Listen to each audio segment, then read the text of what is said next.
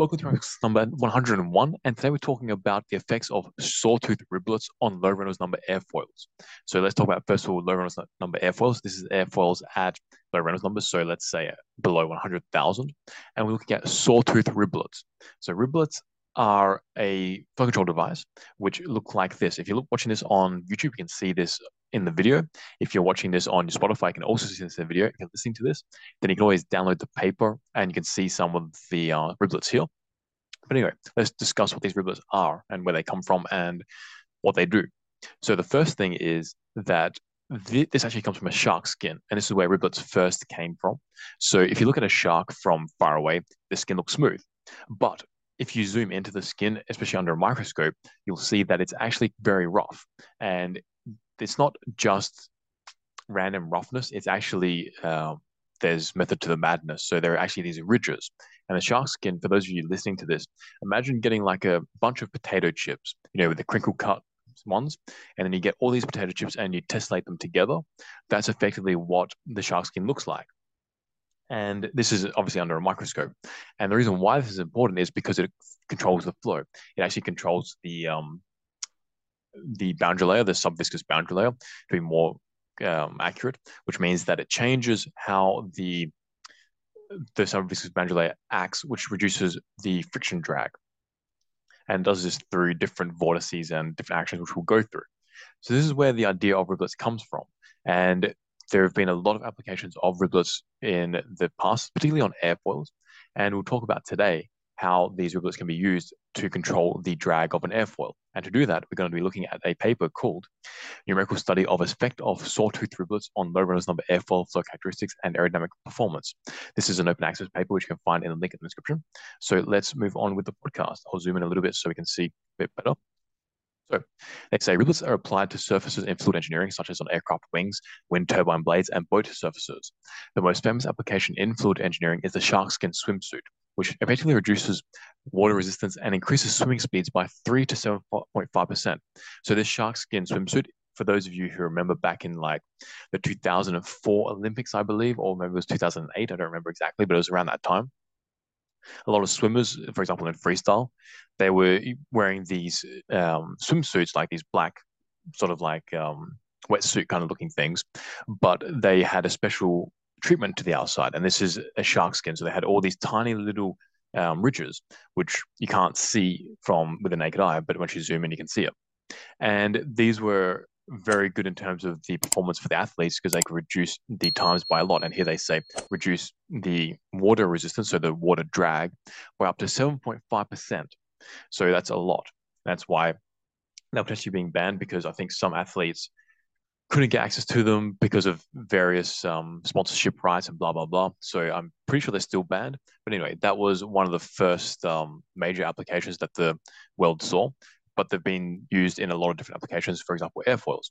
So they say here, Gregory and others, other researchers, and then Bechert and other researchers experimentally investigated different shapes of the riblets. So not only just a typical ridge, but all different types of shapes. And the thin blade, sawtooth, scalloped cross sections, and sharkskin shaped riblets were arranged, so all these different types, on a flat plate in an open channel. An improvement in the drag reduction of 6% and 7% were achieved by the sawtooth riblets and the scalloped riblets, respectively. So in this paper, we're going to be looking at sawtooth riblets, and we'll cover what they look like in a little bit.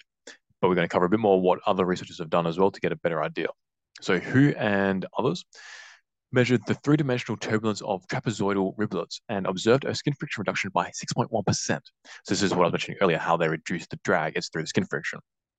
And then some other researchers compared the flow fields of a V-shaped riblet and a thin blade riblet using DNS. So DNS is pretty much the best CFD, or the best numerical um, Navier-Stokes numerical simulation methods that we have. Um, and then you need like very good computing power to do this, but they investigated these riblets, and the thin blade riblets were found to produce a higher skin friction drag reduction than that of the V-shaped riblets, so about 3%. So in other words, the thin blade riblets were better at reducing skin friction drag by 3% compared to the V-shaped riblets. Moreover, some other researchers evaluated the drag reduction effect of the surface of sinusoidal riblets. So this is now a like a sine wave or cosine wave looking riblet. And I should probably mention how these riblets are typically placed on airfoils before we go any further. So if you have a regular airfoil which has a smooth surface, you can actually get like tape that has these riblet surfaces on there, or you can machine it onto the surface. But effectively, you just get this tape or whatever you're using, and you just paste it over the top, and you put it where you want it to, to go. So you can put it at the leading edge, you can put it at the trailing edge, you can put it at the maximum thickness or wherever. And this is just how they look. And often they'll put them. Uh, there are different orientations that you can put them. Some put them longitudinally, so the the riblet ridges are in line with the chord length. Others put them in the span-wise direction, so the ridge actually goes uh, perpendicular to the free stream velocity. And in this paper, we're looking at that latter one. So the riblet goes in a free stream, uh, perpendicular to the free stream direction. So with this sinusoidal riblet, these researchers, via research on flat plates, they found that the drag reduction of riblets is achieved by reducing the intensity of the turbulent boundary layer and the amplitude of the Reynolds shear stress and vortical fluctuations. So the Reynolds shear stress are just the the stresses that come about due to the vo uh, velocity gradient in the at the surface of the of the object. So that's um, something that we often look at in CFD, and we have like empirical data that we can draw upon, or we can use other equations to determine what the Reynolds shear stresses are, and they're very important to measure if you want to get accurate uh, to simulate. Sorry, if you want to get better results. And they say that the riblets um, reduce these things potentially through the drag reduction. Some riblets don't. Some riblets are bad, but if you design them properly, then you can get the skin friction drag reduction. So the studies on flat plates provide a clear understanding of the drag reduction characteristics and mechanisms of riblets. However, as the flow characteristics of the plate are relatively simple and different from the actual flow in real life, for example, it is inappropriate to directly apply the conclusions of plate flow studies to actual complex flows. Therefore, researchers have begun to investigate how riblets affect the fluid and aerodynamic properties of airfoils.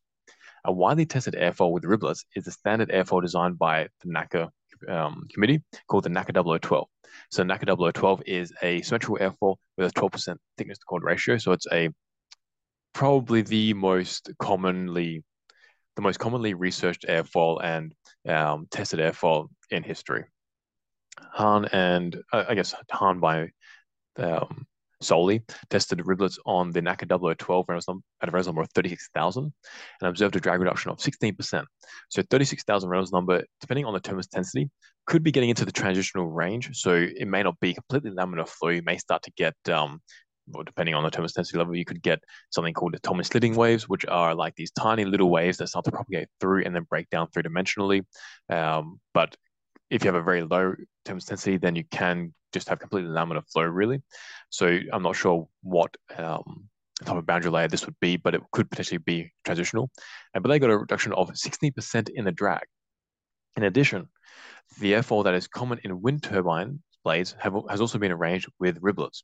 So some researchers covered um, turbine blades, for example, with V-shaped riblets on a full-scale 2.5 megawatt wind turbine and produced a roughly 6% reduction in airfoil drag.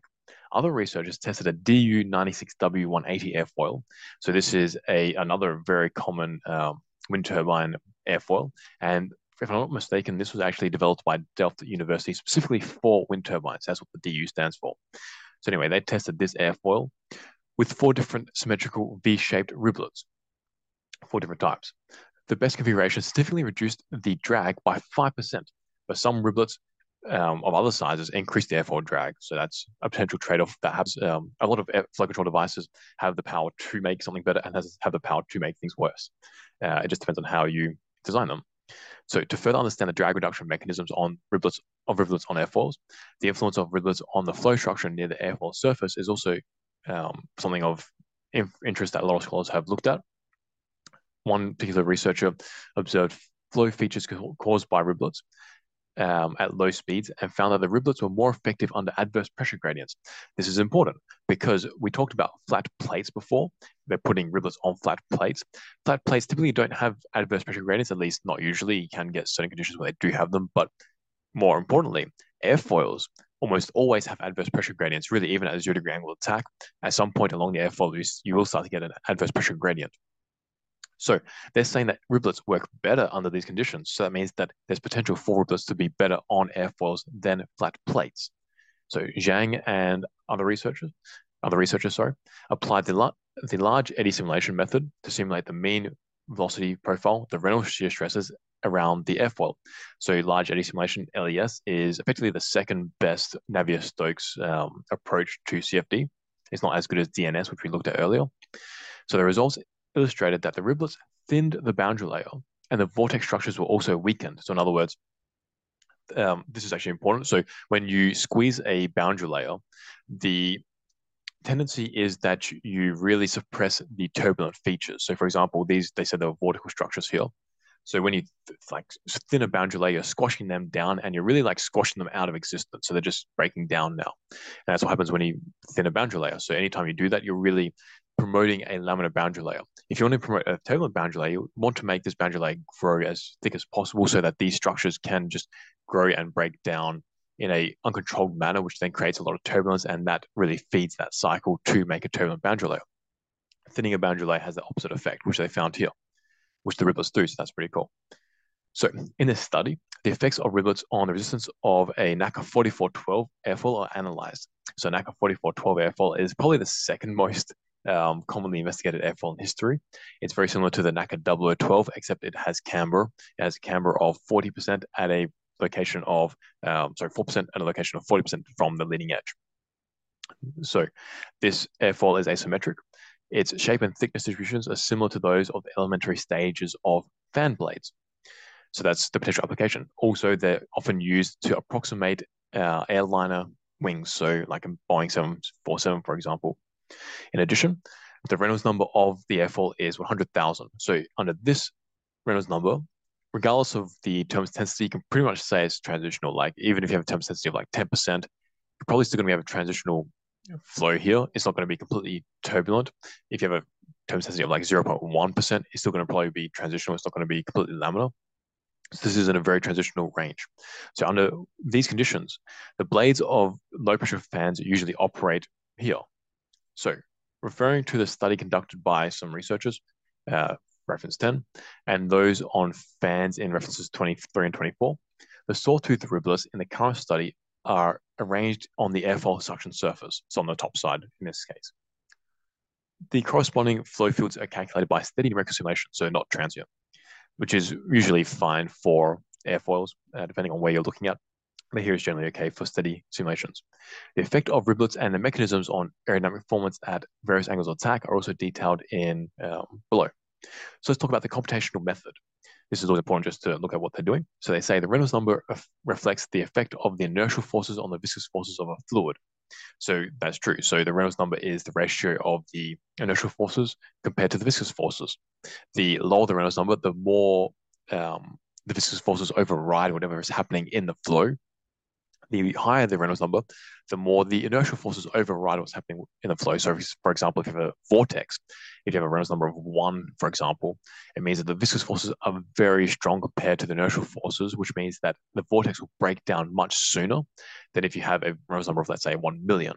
If you have a Reynolds number of 1 million, then the vortex will start to propagate downstream much um, more readily because the inertial forces of that momentum of the the fluid moving around just continue and uh, viscosity cannot um, sap away its energy. So that's what the Reynolds number means. And this Reynolds number makes a flow, um, the characteristics distinct in different phases. So for example, if you have Reynolds number, which is 10, for example, what happens here in a laminar range is quite different to what happens at a Reynolds number 1, 1 million, for example. So with the wide use of low pressure fans in daily life in both homes and industry, Low Reynolds number flows are gradually playing a more crucial role. The airfoil is the most essential structure of the fan blade, where the aerodynamics of this airfoil has a great influence on the fan performance. So that makes sense. It is important to improve the stability of the airfoil at low Reynolds numbers by adopting an optimization strategy. Considering the fact that the flow angle varies under different working conditions, the turbulent flow over a NACA 4412 at angles of attack from 0 degrees to 12 degrees are considered as the basic flow in this study. So in other words, depending on the speed of the fan or the direction that, like the angle of the blades or whatever, you can have different angles of attack happening in the blades. So 0 degrees to 12 degrees what they're, they're investigating here. And the Reynolds number based on the airfoil chord length and the mean velocity is 100 million, uh, sorry, 100,000, which is usual in civilian used fans. So figure one shows the riblets that they're looking at. So they have the NACA 4412 here at the zero degree angle attack. By the way, at zero degree angle attack, a NACA 4412 is still producing lifts because it's asymmetrical. And on top, they have the riblets. So they have a few different parameters here. First of all, the chord is the length from the leading edge to the trailing edge. That's standard. The length of the riblets that it covers is denoted with the symbol L. And they put this on the top surface and they put it, put it at about the midpoint of the chord. So about it starts at about 30% from the leading edge and ends by about 70% from the leading edge but this changes depending on what they're looking at. And then they have the riblets themselves. So the riblets, they are a sawtooth pattern, which means that they are just jagged and they're characterized by two different um, parameters. First is H, which is the height of the riblets, and the second one is S, which is the wavelength of the riblets, So the distance between two peaks or two troughs. So H again, I'll just repeat that. H is the height of them. S is the distance between two adjacent riblets. So let's talk about the riblet design now they say that the in this study, they designed sawtooth riblets with various lengths and heights. The cross-sectional shape of the riblets is an isosceles triangle with an apex angle of 53.1 degrees. So an isosceles triangle is a triangle with two equal length sides, and then the third side is of different length. And they're saying here that the the angle of the peak is 53.1 degrees, so that's um, fairly sharp. And then some other researchers um, indicated that riblets with the dimensionless parameters of H plus is less than 25 and S plus less than 30 have a certain effect on reducing the friction drag of plates. So in other words, when these two parameters, which we'll get into in a second, when these two parameters are below a certain amount, that's when you start to get drag reductions on flat plates, not airfoils, but flat plates. That's an important distinction to make, but potentially transferable between the two. We're not sure. So H plus and S plus are respectively defined as follows. H plus is H divided by K. H is the height of the sawtooth of the riblet, and K is a dimensionless wall coefficient, which is denoted by the kinematic viscosity divided by the wall friction velocity. Sorry, so that's a non-dimensional parameter, um, and they have H plus defined as that. And this is very standard, where you have, like, for example, Y plus you define as a boundary layer property as well, a dimensionless one. S plus, on the other hand, is the distance, so S divided by K. So S is the distance between two riblets, and again, K is that parameter of the kinematic viscosity divided by the wall um, friction velocity.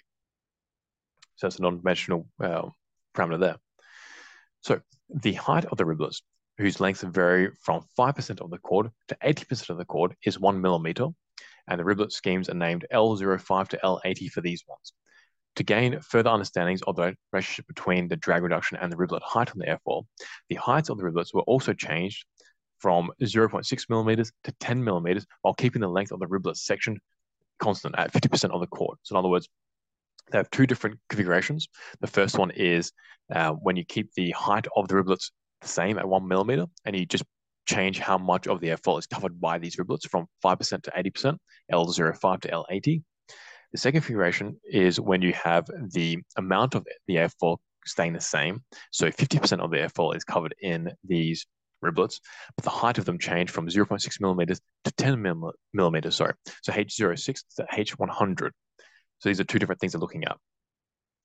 Now, let's move on to the mesh modeling and validation. So in their CFD, they made the mesh a C-type algebraic one. So what does that mean? Let's look at these pictures here. So in figure two, they have the schematic of the calculation domain and they have the mesh showing. So the domain itself, you have the airfoil located um, about a third of the way towards the inlet. The most of the domain, so the outlet and the um, top and bottom of the outlet, they are a typical rectangular cross section, but the inlet is now circular. It's a semicircle. Now, why do you have a semicircle inlet? The reason why you have this is because you, you want to look at different angles of attack. So if you think about a regular domain, like a typical domain, which is rectangular, if you wanted to change the inlet angle of attack, you would have to change the airfoil angle of attack because you can't really change, like if you were to keep the airfoil still at zero degrees, respectively, compared to the domain, you'd have to then change the inlet flow to, let's say, five degrees, which means that at the bottom, the corner there would have like this, this separation zone, which really messes with your results. Alternatively, if you make the inlet circular, you can keep the airfoil at zero degree angle attack, so the geometry, eh, but then you can change the inlet flow angle to whatever you want, and you don't have to worry about that um, that separation around that corner because there is no corner, so the flow can come in nicely. That's why we do that. And this is very uh, common, especially for typical applications of airfoils between like, let's say zero degrees and 20 degree angle attacks. We don't change the airfoil geometry, we change the inlet flow angle. And this is just an easy way of doing it. So, and then they have the mesh um, of this, this airfoil, and they have a really fine mesh. They have a really nice boundary layer mesh we'll get into in a second. And in the riblets, they have a very um, refined zone as well. So they say four different grid models with increasing grid quantity are built and simulated via three kinds of two equation turbulence models in order to verify the accuracy of the SST K omega model and the grid convergence. So let's talk about this. I've talked about turbulence models a lot in the past in previous podcasts, for example, podcast number 100. But here, we're just going to talk about the turbulence model. We're using RANS here, and it's steady, so it's not URANS, it's just regular RANS. And we are using a turbulence model called SST K Omega, which is one of my favorites. Um, alternative models are K Epsilon, for example, K Omega, SST, just about the K, K Omega, whatever. Uh, SA Spalart-Allmaras. Uh, they're all different types of turbulence models. And this is a way of modeling turbulence. So you're not actually simulating the turbulence properly. You're using a stochastic method to say, okay, there's this much turbulence in this general region. We're not going to um, worry ourselves as to the exact uh, details of this turbulence. We're just saying that that's the general turbulence here. That's what these models do. And that's all you can really do with RANS approaches. You can't really model turbulence properly. You have to go to LES and DNS to do that. So they're looking at three different types of turbulence models. Uh, one thing that I should mention is they say two equation turbulence models. This is TK omega is not exactly two equations, more like five but it sort of falls into the category of K omega, which is a two equation turbulence model.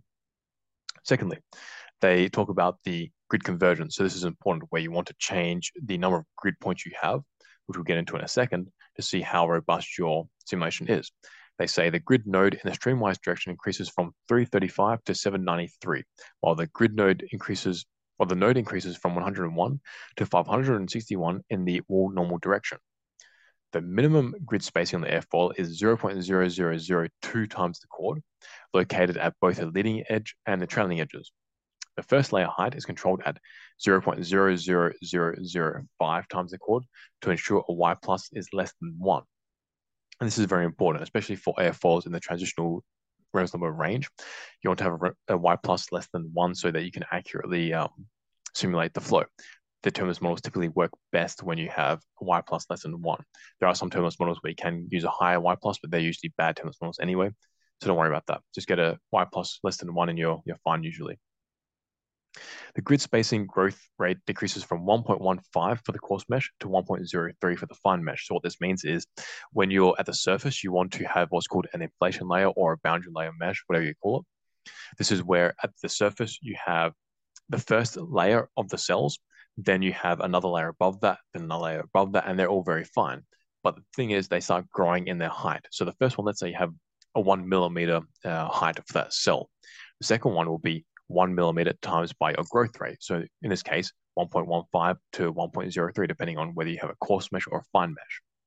Now, obviously, one millimeter, um, one, a one millimeter height for the first cell is quite large, but I'm just using that so it's easy to conceptualize.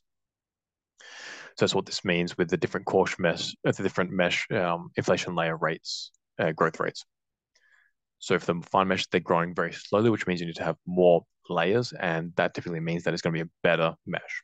So in table one, they have a lift coefficient comparison of the different turbulence models and grid numbers at various angles of attack.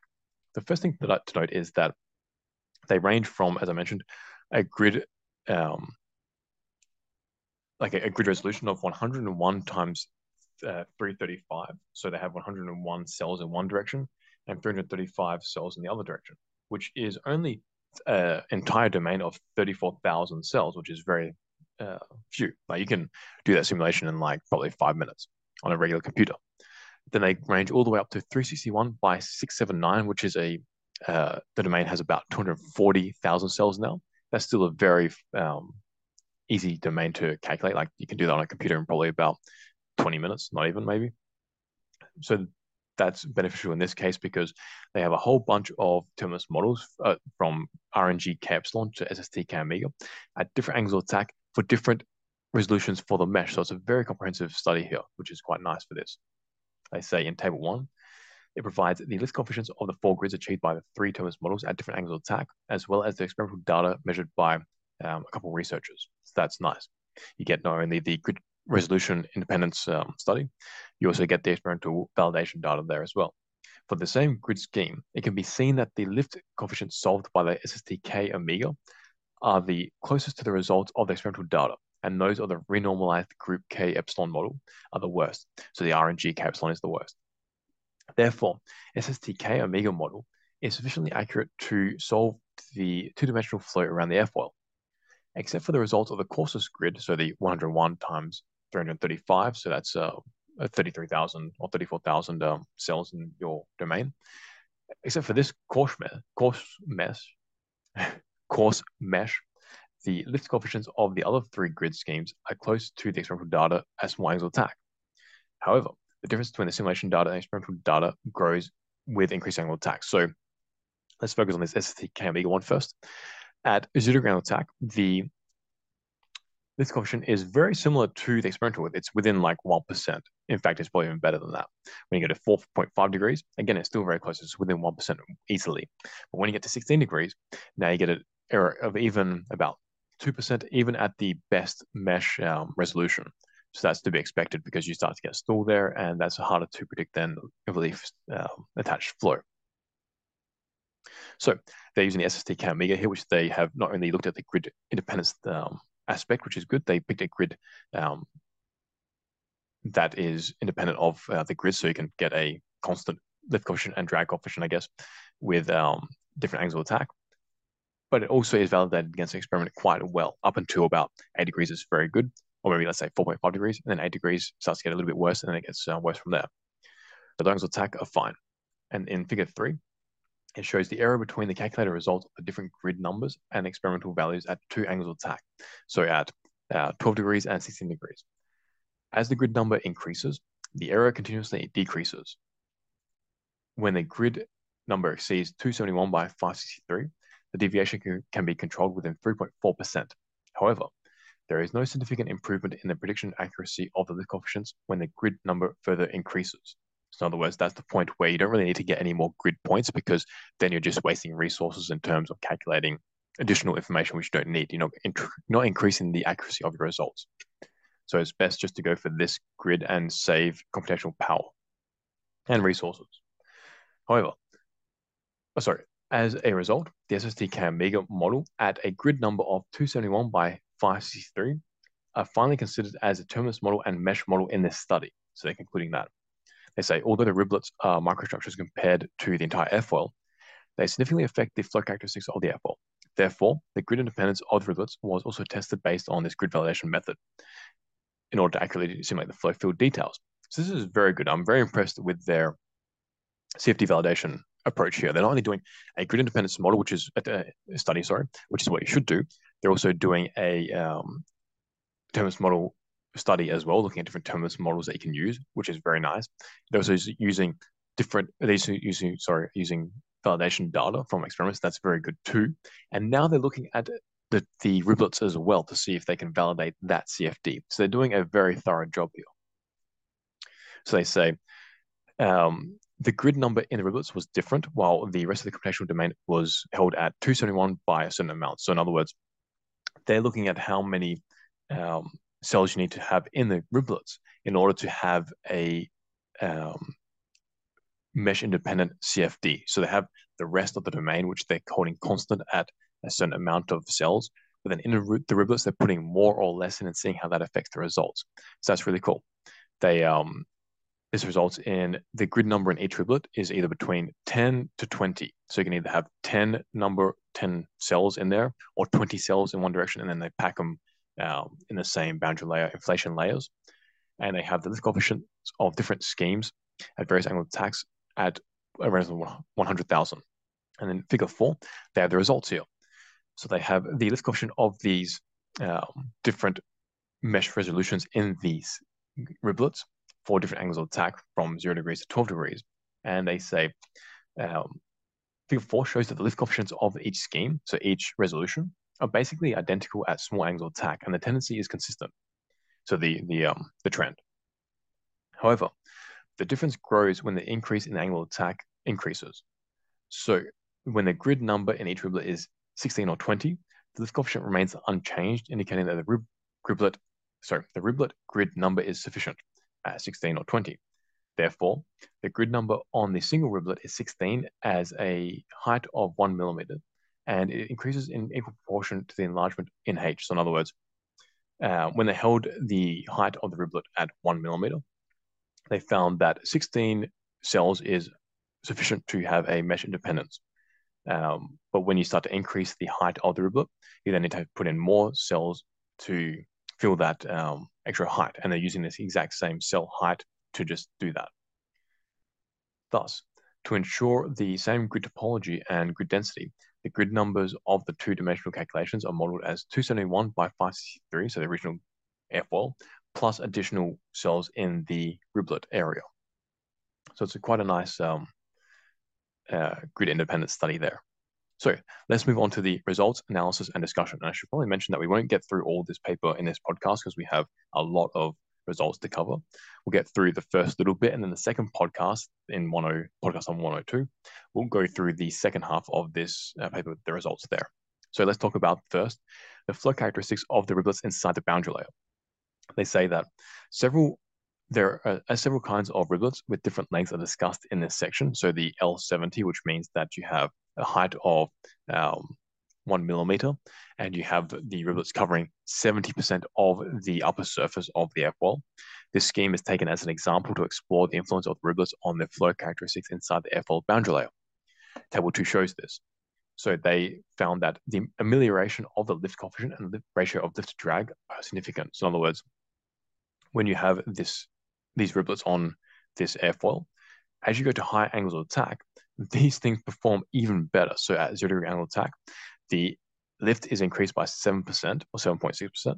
The drag is reduced by about 0.3%. Uh, so the lift to drag ratio increases by 8%.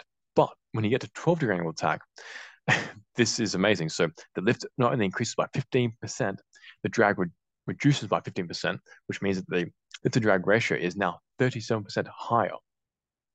These riblets achieve that on this airfoil. So that's amazing. In figure five, this compares the velocity profiles of the streamlined location, streamlined location among the four schemes at an angle attack of 12 degrees from 10% um, from the leading edge all the way to 80% of the leading edge, um, the chord, sorry. So you, they start just after the leading edge and go almost all the way to the trailing edge. They say the abscissa is the, so the, the um, y-axis is a non-dimensional velocity at the assigned location and the y ordinate is the wall normal distance from the airfoil wall. So in other words, this is a typical boundary layer profile where you have on the x-axis, you have a normalized um, velocity compared to the free stream velocity. Then the y-axis is just a distance from the wall.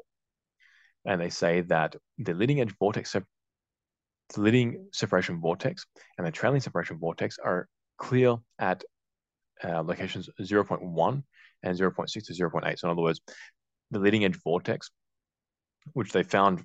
I don't know why this occurs here yet, but uh, we'll see later on the next podcast. There is a leading edge vortex that occurs on this airfoil, and they found that it happens here at the, just after the, the, leading edge, which makes sense. It's at uh, 10% from the leading edge uh, there. And you can see this in the boundary layer profile because there's this massive inflection point in the velocity. Then once you go past that, the boundary layer profile becomes very similar to effectively a turbulent boundary layer. But then when you get to a when you get to just past the halfway point on the airfoil, there starts to get this inflection point again, which happens to be um, due to the trailing separation vortex. So that's what we can see in these uh, these figures here. Now moving on to figure six, we now have a bit of a taste as to what these riblets do to the flow. So they say figure six shows the streamlines and pressure contours of the L70 scheme at the different locations of the riblets under the condition of 12 degree angle attack. So L70 is again, you have a riblet height of one millimeter and they cover 70% of the chord of the airfoil. The selected riblets are located at the position prior to the trailing separation vortex, the starting position of the trailing separation vortex and the position, position inside the trailing separation vortex. The vortex of the riblets, so the vortices created by the riblets, and the minor vortices below the, these vortices are formed due to the microstructures of the riblets.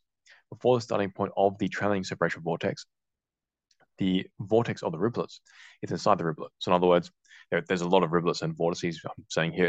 It's pretty confusing. Let me break this down for you. They have a few different locations they're looking at along this airfoil to see what the flow is doing, these streamlines. They have one location which is about halfway um, down the airfoil, and there is no um, leading edge or no separation, a trailing edge vortex happening here. This is just these um, riblets are just by themselves, and they produce vortices inside their structures, inside their troughs. Each vortex produces this uh, very strong vortex effect. This, each riblet, sorry, produces a very strong vortex, and this is what helps control the boundary layer, helps suppress that um, turbulence. Then they have another uh, location which is just before the trailing separation vortex, and then they have another location which is inside the trailing separation vortex. So they want to see how this vortex affects the riblets, this, this macroscopic vortex affecting these mesoscopic vortices. So they say, when flow separation arises, the riblet vortex moves upwards and invades the, main the mainstream. So in other words, when you don't have any macroscopic vortex, so this trailing separation vortex occurring, these vortices inside the riblets just stay where they are. They don't move into the free stream. But when these riblets are inside this trailing separation vortex. So there's, there's this macroscopic vortex happening. The vortices inside the riblets start to migrate into the free stream, into at least this vortex, which makes sense from a couple different reasons. The first reason is that a trailing separation vortex is low pressure, which means that you have this low pressure sucking these vortices out. Secondly, the free stream is um, going to be sucking these vortices out through simple entrainment, really. So that's another reason there as well and even the the vortex as well is going to be sucking these out through through entrainment as well. So they say, as the airfoil trailing separation vortex was adequately developed, the fluid with a reverse velocity gradient occupies most of the riblet, and the riblet vortex is a certain distance away from the riblet, so it moves very far away. So that's in this podcast. We're not going to go any further here. In the next podcast, we're going to look at different things such as the effect of the riblets on with different lengths and um, different heights and all that. And we're going to do that in podcast on 102, which is going to come out in a few days from now. So make sure to like, subscribe this, and check out our courses and theory on um, CFD. You can find them in the link description. And if you want to get your experiments better, make it more accurate by 2 to 4%, and make your validation data for your CFD more accurate, as we found here. They've done a very good CFD analysis. And if you want to do something similar to this, you need to make sure that your validation data is accurate. To do that, you need to measure the density of the air that you're using during your CF during your um, experiment. Sorry. The reason why that is is because if you're using the different density of air in your experiments compared to your CFD, they're not going to match up, obviously, and you're going to get very different results. And doesn't matter how much you try to validate the data, there's going to be an error. The atmosphere hawk, which is an instrument we make, accurately measures the density of air for you, so you get rid of that error. And the reason why I say it's two to four percent is because that's how much the density of air changes on any regular day. So if you walk into your uh, wind tunnel at 9 a.m., the density of air will be one thing, when you come back from lunch, it'll be another thing. When you're just about to leave to go home, it'll be another thing. And that range is about 2 to 4% every day. When you go from day to day or week to week or month to month or season to season, it gets even worse than that. It can be like 15% difference. So the Atmosphere Hawk gets rid of that error for you, and you can get that instrument in the link description. And I'll see you in the next podcast. Peace out, amigos.